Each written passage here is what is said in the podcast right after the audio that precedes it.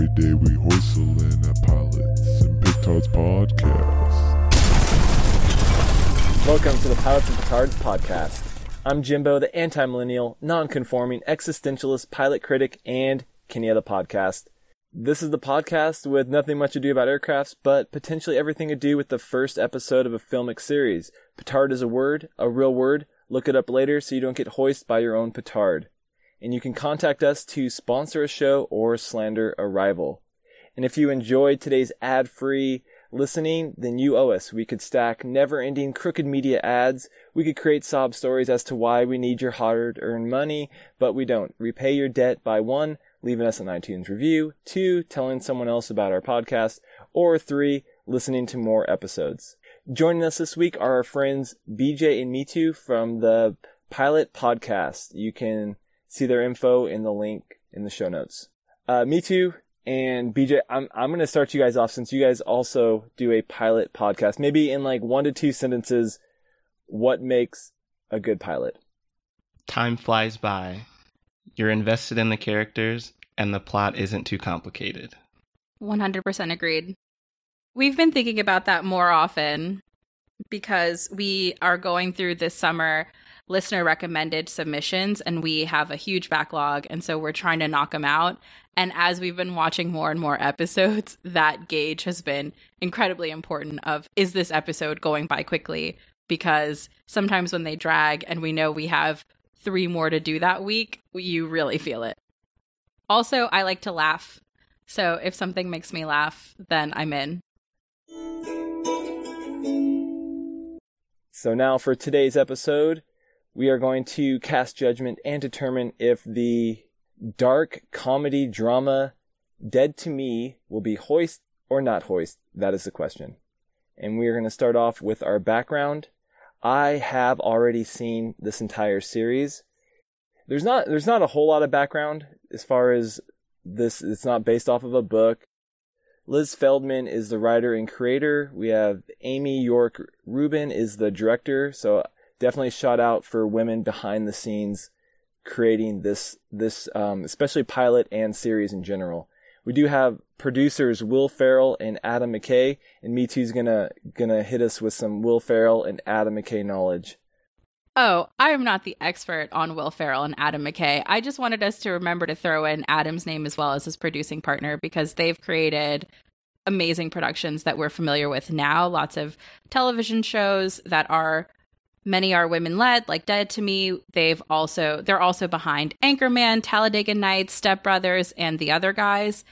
They have just created some really great content over the last decade. Yeah, so we can drop uh, Will Ferrell and Adam McKay in the Petardar as well. And now for our two sentence summary of Dead to Me pilot titled Pilot. Angry Jen and Lying Judy become friends after a grief meeting. Who will be dead to who by the end of the show? Stay tuned to find out if you should give a steaming pile of crap. And we're going to start off with part one. We're going to, as always, try and keep it somewhat brief. This will be spoiler free. We're going to evaluate the pilot, the quality of the pilot, highs, lows, maybe some in betweens, MVP, and then we will cast our judgment. As our guest, BJ, you've you've been mostly quiet. I really like Jen's big personality. She's kind of all over the place, but what I really like is that she's good at those cutting comments that really tear apart someone's interests, personality, actions. It's a mean thing, but it's also a talent, so I have to compliment her for being able to do that. I think the characters, or at least the main characters, are developed very well. Definitely, definitely shout out for the character development. Me too. I loved this pilot episode. I think a big high point for me is the dark humor. BJ and I actually watched it together, and he's not a huge fan of dark humor. Although I don't know how you felt overall about the show, but there were just a few lines that truly made me cackle. So I, I loved that. And I love any show that focuses on friendship. So I loved the focus on this developing relationship between Judy and Jen. I didn't really think it was a straight up comedy. And it's not it's not really a drama either. It's definitely not a sitcom. Like like this was kind of a some definite genre blending. For sure. What were your high points? You know, we talked in, in the background, we have a bunch of women creators on and off screen.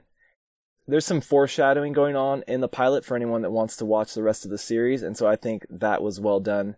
And that will also lead in to my low point. I think, uh, if you watch the series, I know I'm not necessarily criticizing the whole series, but the, the episodes are very formulaic. And I would even say they're banking way too much on deception of the audience that was definitely a low point for me, and that's uh, that's going to bring mm. me to a hmm. question for you guys in part two. But for now, me too didn't have a low point. But go ahead, BJ. well, my low point is kind of about the message that they're delivering, at least in this pilot, in terms of grievance. So there's a support group for the main characters, and at one point, they start ranking each other's sadness of like their stories and lives. And I kind of didn't like that message of that you can kind of say someone's life is more sad than others, even though at the same time they're saying everyone should be able to grieve. So I think people of the show should remember it doesn't matter how sad you think someone else's life is compared to yours, everyone feels sadness in their own way, and it's all equal but I would say you could maybe flip that into high point because I think that's maybe more reality of grief groups. Mm. Me too. You should mention yours. kind of, kind of low point. As background listeners, we filled out a doc with notes that is helping to guide the conversation. So my notes are just clearly not as well developed as Jimbo's and BJ's as I read. That's not true. That's not true for my low point, I didn't really have one. It's just uh, I don't like to be sad, as most don't, and so sometimes I experienced a little sadness watching this show because it wasn't a straight up dark comedy, as we talked about. It's a lot of genre blending, and so I had some moments where I was truly sad for the characters, but that's what you get for watching a show about grief, and so it, it wasn't really a low point. I really liked this pilot episode. I definitely agreed to spoiler for for our our episode. Um, this is a good pilot, and Drew definitely says like a downer. Like like if he feels down on on a show, he will knock it for that. So yeah, so if you're, this might not be the best show to watch if you're feeling a little down. But that's also a high point. It speaks to the writers and actors to make you feel sad. Definitely, there's there's a couple scenes in there that that hit me pretty good as a viewer. So I would say those are it's also telling when you can empathize and or sympathize or feel sorry for wealthy people that live by the beach in an idyllic California neighborhood. It's just it takes a lot for me to feel sorry for that sort of crowd. That's a great point you make. Okay, so now for MVP, this is our most valuable part of the pilot. It could be anything on or off screen, and so I'm going to give my MVP out to Linda Cardellini, she is from a lot of different things, freaks and geeks. She gives a great performance. She's really fun. I think she's providing a lot of the humor, which definitely gets blended into like that dark humor. My MVP, I guess it's technically the writers who did this. It's Jen's layered personality. I think they do a really great job of making her this relatable person going through grief, where you can kind of see her trying to keep herself together, also see her breaking down and also see how she's able to depend on someone to cope and get through that. And I don't think you see all those sides of people very often. So good job for this show for putting that out there. I'd say my MVP was watching Linda Cardellini and Christina Applegate shine. I've loved Christina Applegate for a really long time. She was actually on a short lived show called Samantha Who that was delightful. And then Linda Cardellini is an icon, even though she was part of that Green Book movie, but we won't talk about it. And they're just often overlooked and underrated characters who are the funny friends and things, and they don't get to be the stars of things. And they do some really weird stuff. Truly, everything Judy does in this pilot episode. And they sell it because they're just so great to watch that, at least for me, I bought these things as things that at least their characters would do, even if it's something I would never see myself or any person I know doing. Yeah, I would agree. And if and if you like that, you should continue watching because I think you'll get a lot more of that. Which actually leads us into the moment before the moment we've all been waiting for. This is our watch or rewatch. So for BJ and Me Too, they have not seen the series yet. So, Me Too, are you going to continue watching this shining friendship? Yes, absolutely. And BJ, So I'm still undecided after watching the pilot. And I can also tell this is kind of a show where there's some questions I want answered. And after I find out the answer, I probably won't go back to it either. Yeah, it does strike me as once the reveals happen, I won't be interested in watching it again for the story. I just want to get the, to those reveals. I actually really enjoyed rewatching the pilot. So I have seen the whole series, as I mentioned. Hmm. I'm kind of with you. I don't think I will rewatch the first season. I might watch the second season just to jump ahead even a little more. I wasn't a huge fan of the ending of the first season. And then going back to the formulaic, I mean, like the series really suffers from every single episode ending on like a huge cliffhanger. To me, like that gets really annoying that you have to bank your whole episode on like tricking the audience into wanting to come back to see what the answer is. But some people re- obviously really love that. Did you binge watch it? Yes, I think I watched it in probably a couple days or maybe a, like a, a week. Yeah, I, I came after, I, like I, I came home from work and we have a baby at the house. And so we watched it like when the baby let us over the course Oh, of like a few days. Yeah. And so this brings us into the moment we've all been waiting for. To hoist or not to hoist? That is the question. And for any new listeners, to hoist means the show is bad, and to not hoist means the show is at least good enough. And it looks like it looks like we have a consensus. We are all not hoisting this pilot.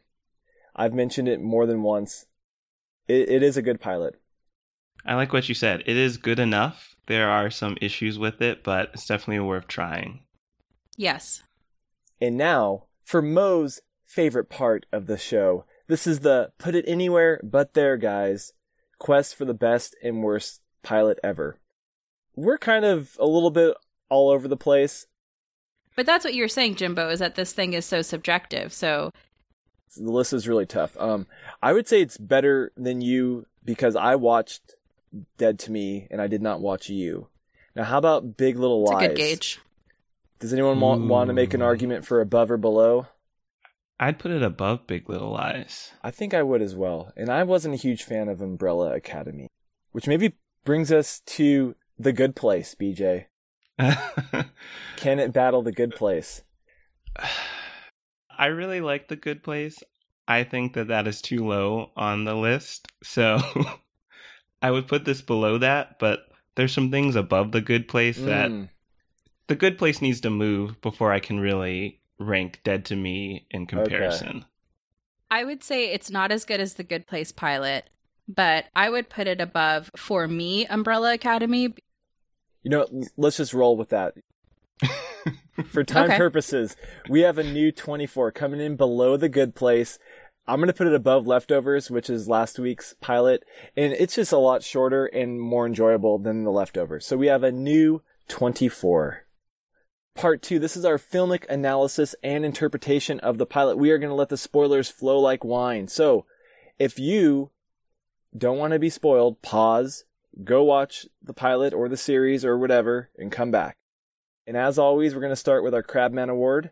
This goes to a character with a small role but large contributions to either the story or just straight up viewing enjoyment and pleasure. I think I have the Crab Xanax Ambien Zombie Mom award going this week, but I'm going to go ahead and let BJ and V2 make their cases. Yeah, that's a solid contender. I'm going for Karen, the neighbor who delivers a Mexican lasagna at the start of the episode. with raisins in it. Yeah, that was a interesting recipe that really helps set up Jen and her family and how they're all interacting with each other. So I think you really needed that person to deliver that lasagna. But actually, you know, I could be swayed to Karen for sure. Me too. And this is a competition. We usually, you know, take take a lot of pride in winning a Crabman Award. Oh, this is competitive. I thought it was each of us naming. Oh no, there's only one Crab Award. Okay, so someone's gonna get it and someone's not gonna get it. I like that Karen moment, BJ, but I'll raise you, Kyle, because when he says, and it's a quick throwaway line, but we've all been Kyle in settings. Kyle is in the grief group, and Jen and Judy are taking up all this space, yelling at each other while other people are processing their grief. And you hear Kyle, really overhear Kyle saying to someone, I guess Kate and Allie are having trouble. And for some reason, the way he delivers the line, I absolutely unraveled. I made BJ rewind it. We watched it several times, and that is my Crabman Award because we've all been Kyle. We're like, oh, I guess Susie and like Jennifer are at it again. Wow, this this is tough because those are both. so so Kyle is like the true Crabman essence. Like he has just like the smallest contribution, but it's. I didn't rewind it and watch Mhm. it several times, but I think if I did, I would have. I would have really liked that because yeah, that is like like the people off off screen are probably loved that. They they probably like got such a kick out of that. It's so funny. So I, I was going for more like straight up, just blatant, like low blow joke at the other woman in the grief that kind of looks like a Xanax Ambien zombie mom, Yeah. like plus 40 years. And so that I thought was just really funny, but I'm, I'm already ready to drop my, my, my zombie mom. Karen has a huge impact towards the pilot. Kyle's kind of just a really cool little crab performance as well. Here's a question: Is Karen Okay. a recurring character? Somewhat. I would say she's still eligible. Pastor Wayne is not. He's he's uh, way too involved. So for the Crabman Award, is it what the person does or what they cause? Meaning, It could be both. Kyle's line, I think, is better than Karen's lasagna, but Jen making fun of Karen's lasagna when Karen says, I don't know what you're going through, and Jen is like, Well, imagine you have a husband and then he's run over by a car. That was a fantastic line. Yes, it was. But that was Jen's, not Karen. She just kind of set it up by bringing that whack lasagna over. That was Karen's contribution. Okay, it was Karen's tithes to bring that lasagna over. But Kyle actually delivered the line that was very funny. Karen delivered the lasagna. I see the dilemma. I you know Who do you remember? The person who passes the ball, or the person who dunks it? Depends. depends on the dunk, dude. I've I've seen some terrible dunks out there. I love the opening scene, and I'm swayed more towards Karen, but I think these are three solid crab nominees, and so the crab Mexican lasagna award is going to go to Karen this week. Woo! Team Karen. All right, BJ, Congratulations, congratulations on that. Yep. And so now we we are going to continue to analyze the story. There's a bunch of talking points. We're not going to get to all of them. This this this pilot does provide a lot of food for thought.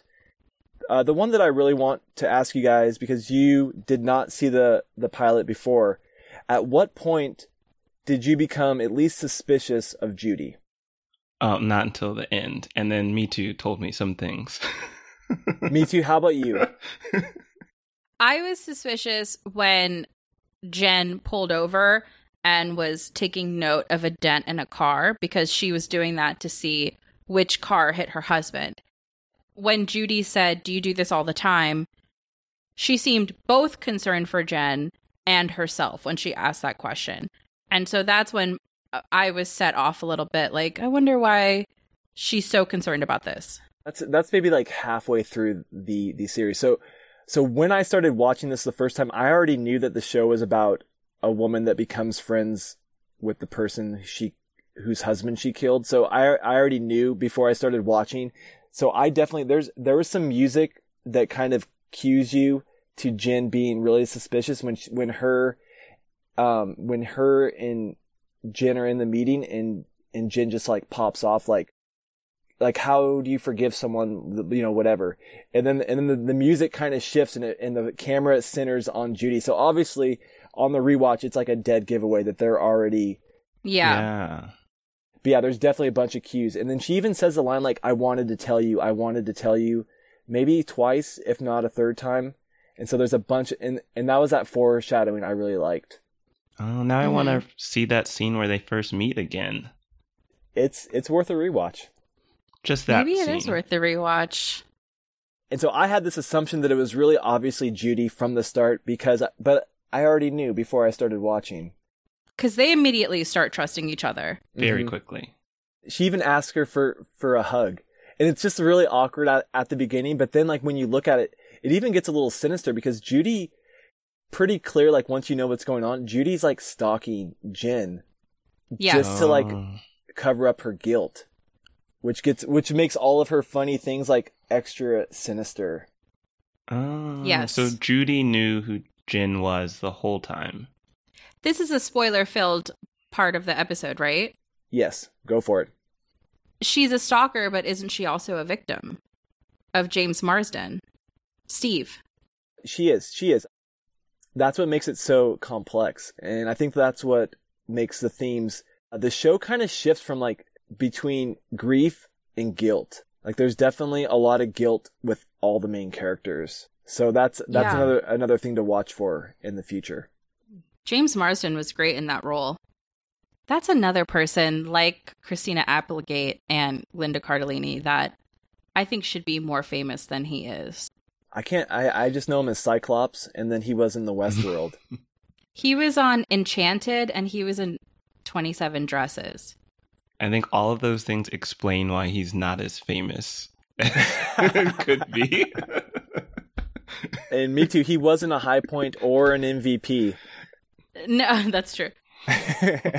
I would add him now to my high point now that I think about it. I'm just more concerned about Christina Applegate and Linda Cardellini. I'm not concerned about James Marsden as much. oh yeah. I do think that it's interesting that he's not as famous as his contemporaries when I believe he's in his 40s but still looks so young. Can play young, he's very handsome, he's super fit, he has the body of someone that I think could be in one of those superhero movies and yet we gave him a couple rom-coms, we gave him hairspray and we sent him on his way. It's just interesting to me. He just strikes me as someone who should be more famous. I think you're falling for his good looks. You know, I think I I think uh, I think BJ may may be onto something.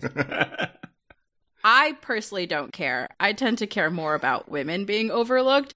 I'm just saying, when I say should be more famous, I mean like by the algorithm I understand Hollywood to be. Like he's a hot, straight white guy who still looks super young, is in super great shape, and could be one of those Avengers or something, you know? That's what I'm saying. He was Cyclops. Okay, yeah, so he was Okay, back to the show. Jimbo, please get us back on track. So since we are talking about Steve, his his his character on the show is Steve. There there is Judy's grief scene, and they show it twice, and and I think those are one of the scenes I really enjoyed. It, really powerful emotions. She's alone, and Steve didn't die. That says a lot about Judy and Steve. It definitely sets up him to be a villain as well, right off the bat. Yeah, I really like that reveal with the second showing of the hospital scene, kind of giving us a better explanation of what was actually happening versus what they let us assume was happening. And I think that was kind of a, a clever way to revisit the same scene from different perspectives. That was one of the deceptions that I liked. I think some of the Yeah. other deceptions got a little more boring, but me too. I sorry I cut you off.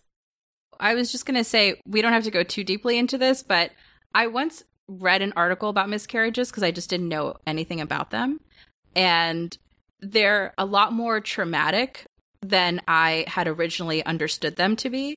And so it sets up Steve perfectly to be a villain because I can't fathom leaving someone alone while they're experiencing something like that after reading truly what happens during a miscarriage. I don't know what I thought it was before. I think because the word is used so flippantly and in how we talk about it, like they miscarried or they had a miscarriage, but it's a big thing that happens to your body. Yeah, so it just sets his his being a villain up really well. she has a big blood stain. Like like if so if you do if you don't know what miscarriages are and you want to feel a lot more terrible, like look it up and watch that scene. Yeah. And we don't know how far along she was. I can't recall if they talk about it throughout throughout the series. I know she's far along enough where she thought she was gonna have a kid that time. Oh, that's rough. They had the room set up and everything. Oh, that's tough. Yeah, definitely. Man. So he's just a jerk. He is a world class asshole. Ugh, James Marsden, why?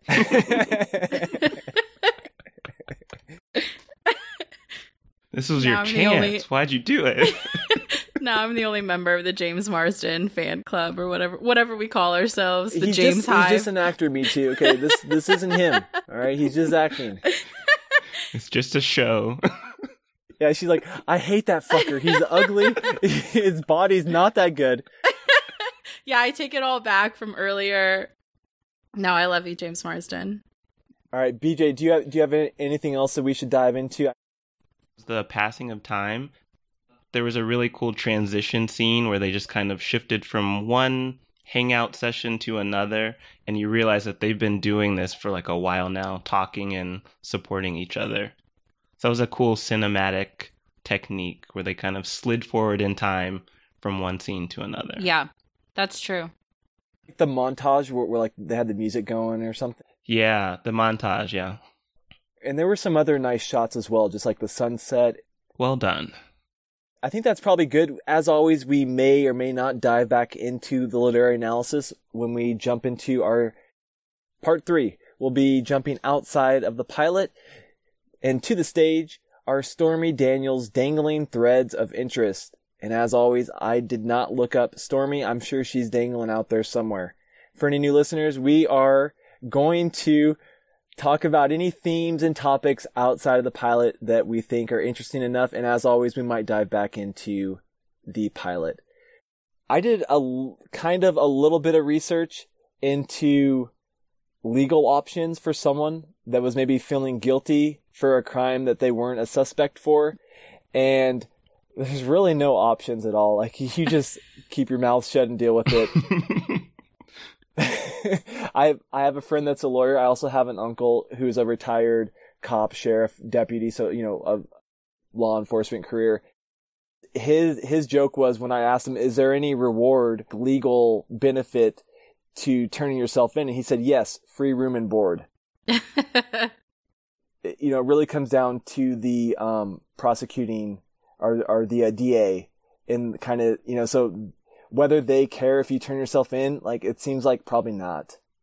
And then I asked my lawyer friend, and he said it would have to be kind of like a high profile case. You might get some sympathy, but he said probably not as well. So if anyone's guilty of something that you haven't been convicted of, just don't turn yourself in, dude. It's, not, it's not going to go well for you. also, aren't DAs elected? DAs are elected, yes. And if they want to get reelected, they usually have to be tough on crime. They have to be the tough on crime candidates, and they're like, I have X percentage prosecution rates. I put the Yep. people away. So they're probably incentivized to put people away. definitely shout out to Drew's favorite Democratic candidate, Senator Harris. Senator Harris. Senator Kamala Harris. So, so this brings me to a question: Should there be some type of incentive for a person to turn themselves in? Hmm. I could see the problems e- either way. The f- like the people of of any potential victims are not going to feel good about someone getting a soft punishment, and I'm not sure if the person that turns themselves in is going to feel any better. They're probably going to be skeptical and suspicious of possibly not getting any incentive. Yeah, I think if it's a type of crime, let's just think where you're going to like prison or something, and there is the option to leave. Let's not go that far. but you have the option to leave prison early on good behavior. I think it should be a note in your file for a judge to see that this person turned themselves in, and they can just have that as a extra point of consideration. Did you see that Facebook thread of, I think it was in Washington State, maybe these cops were posting about this dude and he commented on it and was like, I'll turn myself in. I just have to get some stuff done tomorrow. and so they were jokingly posting back and forth, like sending him pictures of the jail cell. And he was like, I just have a few errands to run. And then I think they ended up taking a picture of him turning himself in. Social Oh. media has made everything very strange. Yeah. So Wow. basically, they, This was real. yes, this was a real thing. This dude was actually supposed to turn himself in to jail. And was, you know, had to get some things done. I had a very similar Friday. I had to do laundry, mail some things. Pick up dry cleaning. You don't want to leave that there. I actually just got a skirt tailored. Like I had a lot of stuff to do and I guess this guy did too. And nobody has time for jail. But he had to he had to make time because he had to go. We thankfully don't have to go to jail. So- Hopefully, right? So with my lawyer friend, of course, he you know he made the joke, "Is everything okay?" And I was like, "Yeah, hopefully nothing crazy happens like today or tomorrow, because I'm gonna look suspicious as crap, like asking all these questions about like, That's what true. if you turn yourself in, like you know, blah blah blah." blah. Just hypothetically, if I hit someone, Sometimes I'll watch crime shows and I want to Google questions after, but then I get scared of Googling, you know, how much time do you get if you blah, blah, blah. Because when you watch, whenever I watch Dateline or Forensic Files is on Netflix, shout out to that show. It's they always in the later episodes when they have access to things like internet search histories, it's always like he Googled how to hide body, how, how to, how much time if I hide body, like explicit questions like that that sometimes I have based on a show because I'm confused about plot points like we're discussing now. But I don't ever want someone to get hurt in my neighborhood, period. But then for them to be like, what was this girl Googling yesterday?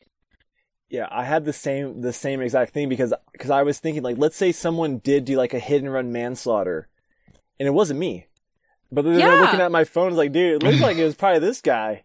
And then like like let's say some like let's say something crazy did happen like let's say I did happen to accidentally hit a deer that day or night or something you know like you can Mhm. oh, it's only a couple like leaps from you could accidentally or maybe get busted for something you didn't do because you were curious about turning yourself in and getting away or getting a lesser penalty for manslaughter or something like that. that's why you can't trust the cloud. That's like the new police state. It's it's you know the internet. Google knows, Amazon knows, all these companies know. Yes, they all know, Although Apple claims they're not going to tell anyone. but they know. They know. They'll tell someone. They'll tell someone for the right price. They were subpoenaed, weren't they? That was a big deal. Someone tried to get That Apple to deal. open someone's phone and they refused. And I can't tell if I, I can't remember how it ended, if they were able to get into that person's phone. The government figured it out on their own. Okay. Yeah, Sounds but I mean, good. so so Yeah. if you are Apple, you like you have a lot you have a lot to lose by letting the government look at your stuff, even if it's for a good cause, like catching heinous serial killer or something like that. Twenty three and Me made the same pledge where they said that they wouldn't turn in their data, I believe. But I think it's free game on was it ancestry.com that they found GSK? Yeah, the Golden Yeah. State Killer. 23andMe said to not be concerned, but ancestry.com sla- said we can't make any promises Case by case basis. because they Don't found worry. the Golden State Killer through a cousin. And like the crazy thing is, you can be one one of these people that never puts a photo on Facebook, that never gives your DNA to anyone. But you know what? If five of your cousins do, and if you're in the background on a few Google photos, your face is recognized and your DNA is recognized, and you will no longer be able to be a serial killer. Yeah. Even after all the Cambridge Analytica stuff, Facebook admitted they have phantom profiles for people who have never signed up. Yes, Oh yeah. that's a thing. Once your friend posts a picture of you, uploads their contacts, and you're in there, they know everything about you. And they're just going to keep that logged. Also, my phone in my photos will sort people by face. So if I go into my photos and I click people, it has a little button for you, BJ. It has one for my nieces, just people I take pictures of, which is basically you and my nieces. Great. and y'all all have your own little buttons on my phone. yeah, you have one thumbnails. in my phone. hmm Apple knows exactly what you look like Yeah. from different angles, too. Yeah. So even if you didn't have an iPhone, it knows that the phone number connected to BJ is this guy. Terrifying. In the future, when you walk into a mall, if they still exist, there's going to be like a little robot that's going to come straight to you, that's going to know your face, and is going to know exactly what store you want to go Mhm. to, and is going to know exactly which way to get there, and is going to know exactly what advertisements that are going to trick you into spending the most money, and all that good stuff.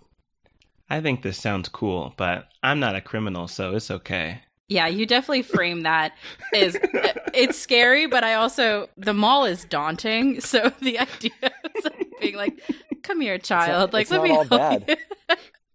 I know, but like the people that think like robots are gonna, for some reason, want to take over the world, like a Terminator or the Matrix. No, robots are gonna make large amounts of money for the person that wrote the program. Like that's what robots are gonna do. Or at least that's my prediction. Makes sense. Let's talk about predictable murderers, BJ. Like we said earlier, I didn't know the whole setup of the murderer becoming friends with the widow. But I was kind of disappointed with that reveal at the end of the episode. I wanted it to be someone unrelated so that these two women could just have their own complicated friendship that didn't involve the guilt of killing someone's husband. I feel like a lot of TV and movie producers feel like they have to make the murderer someone like right in your face just to make it easier for the viewers to figure out. And I say, why not challenge the audience and make it a little harder to figure out who that person is? I agree. I think I would like the show as much, if not more, if it was just a show about two women grieving and going through their thing. Like I, that's that's the kind of story that I am really interested in. I'm not so much interested in like, ooh, got you, it was her, and then next week it's like, oh, got you, it was her plus this. Oh, got you, it was her and this other thing plus this, and oh, by the way, this, this, this. You tricked me because I was interested in a friendship. But as we already mentioned, you know, money talks, and this is what people want, apparently.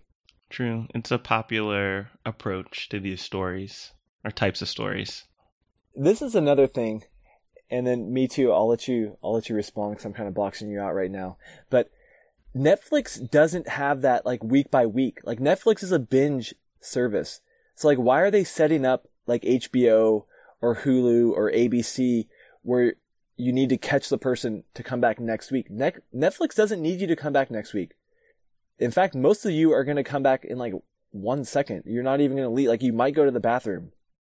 That's true, but I think that Netflix has to get you to click on the next episode. I personally am very comfortable walking away from a Netflix show and watching it regularly. So, waiting a few days, I don't have to binge everything I watch. But when something has a pretty juicy reveal, like BJ and I just reviewed La Casa de las Flores, and that's something that I just had to finish that weekend. I had to know everything that happened to that family. And so when a show has that juicy element or that reveal and secrets element, then it gets me to click in. Also, I think Netflix creates its content based on what we're interested in, right? Like, for example, I believe House of Cards was one of their first shows that was created basically based on what we were clicking on with their movies and a little bit of the original content that they had. I don't think Beau Willimon set out to create a political show. It's what we showed Netflix we were interested in.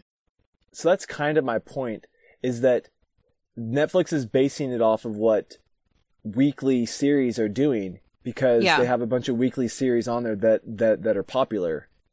They're not a weekly platform because they release everything at one time. Hmm So like, so like me too, for you, are you more like, like, let's say ep- episode three or four or seven?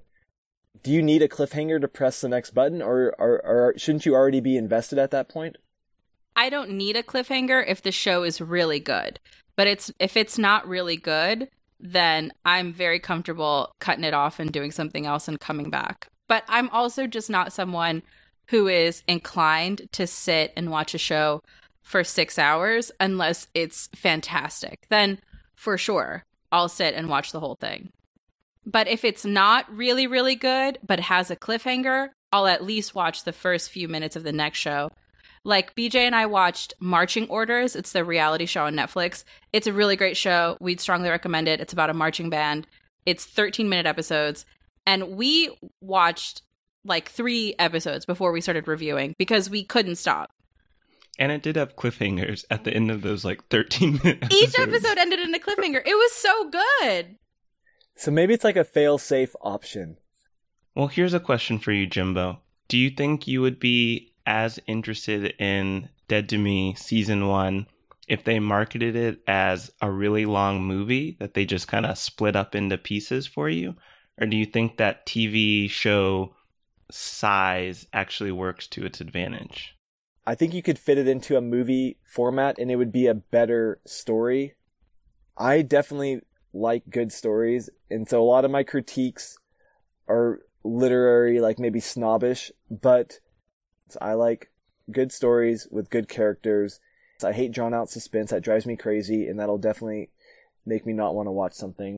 And I don't like the formulaic stuff that I've complained about like five or ten times now. So, but if I was gonna make a show and I was gonna profit off it, guess what I would make? I would make the formulaic crap on Netflix or an Avengers movie because if it was up to me, I would want to make money more than make a piece of art.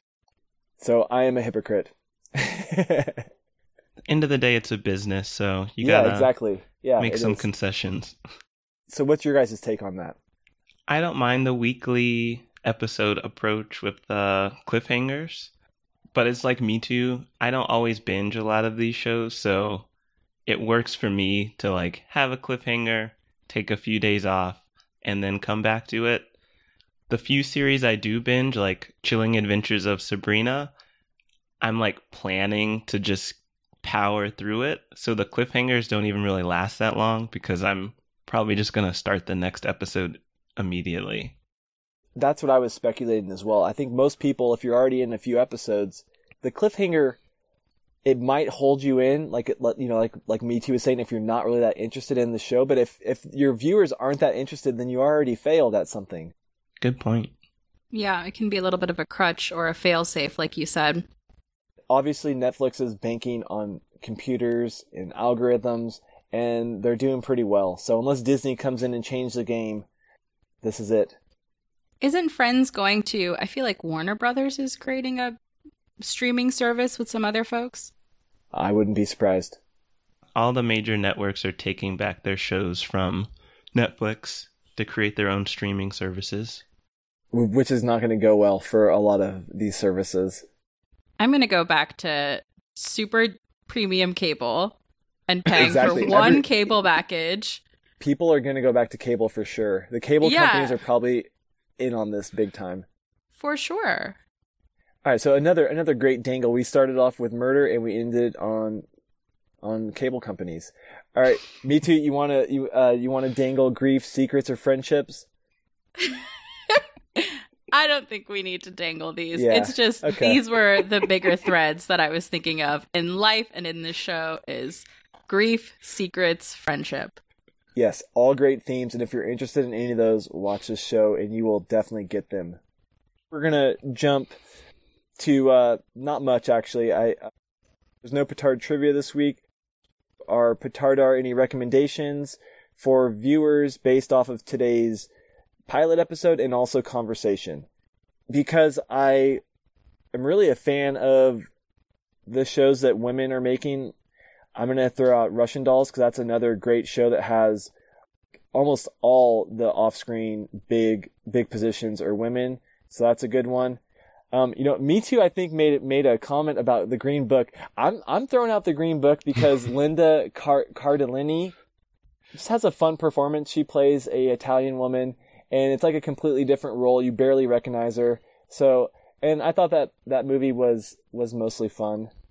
Not like the greatest movie ever, really cliche, but Me Too. What'd you think? I'm I'm actually curious. I, I didn't it. like it, but I would strongly recommend Desus and Mero have a late night show on Showtime, but this is available on YouTube. They did a Green Book spoof. I would say that that four minute spoof was much better than the movie. So, strong recommend that. Octavia Spencer could have produced that as well. It was that quality. She didn't. I don't want to. Is it slander is spoken? I don't want to slander her. Yeah, no, you have to pay us to slander people. Me Too. Okay, you know we we're not slandering for free. no, not for free.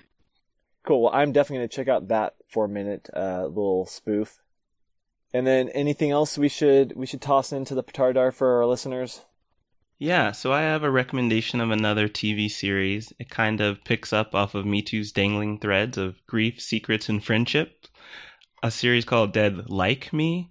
So this was a old series, uh, MGM series, two seasons and a movie, and it's about a young girl who's like 18. She dies, becomes a Grim Reaper, but one of the big themes is about her family grieving because they're a big part of the show and how she's trying to move on with new friends in this afterlife. And there's also a lot of secrets going on with the family. And I think it's just another very realistic approach of how people grieve the loss of a loved one. I actually have one more. Now that I am thinking about shows about grief and friendship, Broad City. It's by Abby Jacobson and Ilana Glazer created Broad City. It's one of the best comedies of all time. It was on Comedy Central. That's a show that centers around their friendship. And their the series finale deals in grief. The last season really deals with grief. And the series finale is of the best series finales I've ever seen. So would strongly recommend that show. All right, so that's going to wrap up today's episode. I'd like to thank BJ and me too and go check out the pilot podcast. There'll be links in the show notes. And if you're still listening, that means you owe us. Repay your debt by telling someone else about our podcast or leaving us an iTunes rating. Remember, what would Carson Daly do? Next week, we may or may not do some type of Vikings gauntlet. And I may or may not keep producing episodes. It's starting to feel way too much like work, and my summer vacation is not giving me as much podcast time as I thought. We would like to thank Jake Drew for the intro and outro music. Follow us on Twitter, Instagram, or join our Facebook group. Me too, or BJ, would you like to plug anything? You can follow us on Twitter and on Instagram at the Pilot Pod. You can like us on Facebook at the Pilot Podcast. BJ, where can people find the podcast? You'll find all our links at thepilotpodcast.com. Thanks for having us, Jimbo. All right. Well, yeah. Thanks again. Every day we horse Jimbo